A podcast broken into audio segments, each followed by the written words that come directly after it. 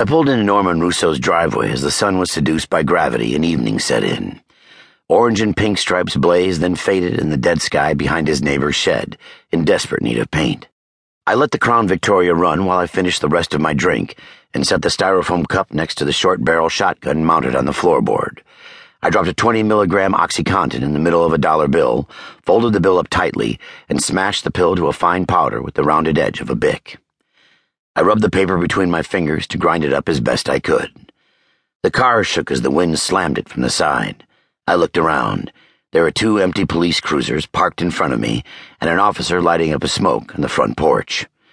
I dumped out the powder and rolled up a bill tight, then ducked down to snort a line half the length of the owner's manual for a 1997 Crown Victoria. When the oxy hit, my right eye began to water. I sniffed hard and took another drink of gin. I opened my door and the cold wind sawed deep into my bones. Chemical motivation cleansed my nerves as the world inside my head exploded and painted my mind with raw enthusiasm. Norman Russo picked a good day to kill himself.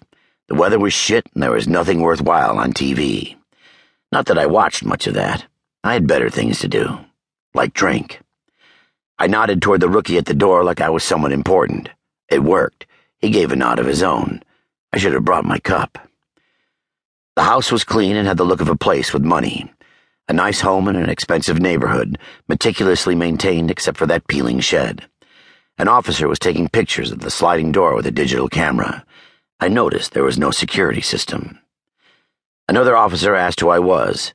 I told him I'd been summoned by the chief, that they should have been expecting me. Valentine? I nodded. Right over there. He pointed toward a set of stairs with a hole knocked in the drywall above. Splinters from the two by four Norman Russo used to hang himself from decorated the staircase carpet. It looked like the victim killed himself on the staircase, not the first place I would have picked.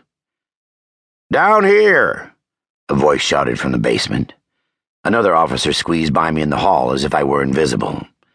They resented the fact that Chief Caraway called me down to observe.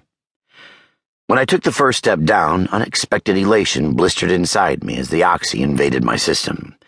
I stopped midway down the stairs to get a closer look at the suicide note pinned to the wall with a yellow thumbtack. The writing was sloppy at best and hard to read, like it was written in haste. I heard a familiar voice behind me and turned to find Dan O'Shea, a veteran detective I knew from way back. What do you think, Nick? Dan's wide shoulders and concrete hard chest reflected his former career as a boxer. I swallowed and cringed as the remains of the oxy drained down my throat, and told him it was the funniest suicide note I'd ever read. O'Shea stood in the doorway, perplexed. Well, that's a hell of a thing to say. I looked down at the lifeless heap of body on the bottom step and shrugged. Told O'Shea maybe the deceased was just a bad speller. He shook his head and searched for a response that never came. It was hard to believe a 300 pound man would hang himself from a rafter over the basement stairs with a rope that didn't look strong enough to string a pinata. When I got close to the body, Russo's neck sure looked broken, but there was bruising around the upper spine that didn't come from a rope. I knew something about rope. It looked like somebody'd beat him across the back and neck with a bat.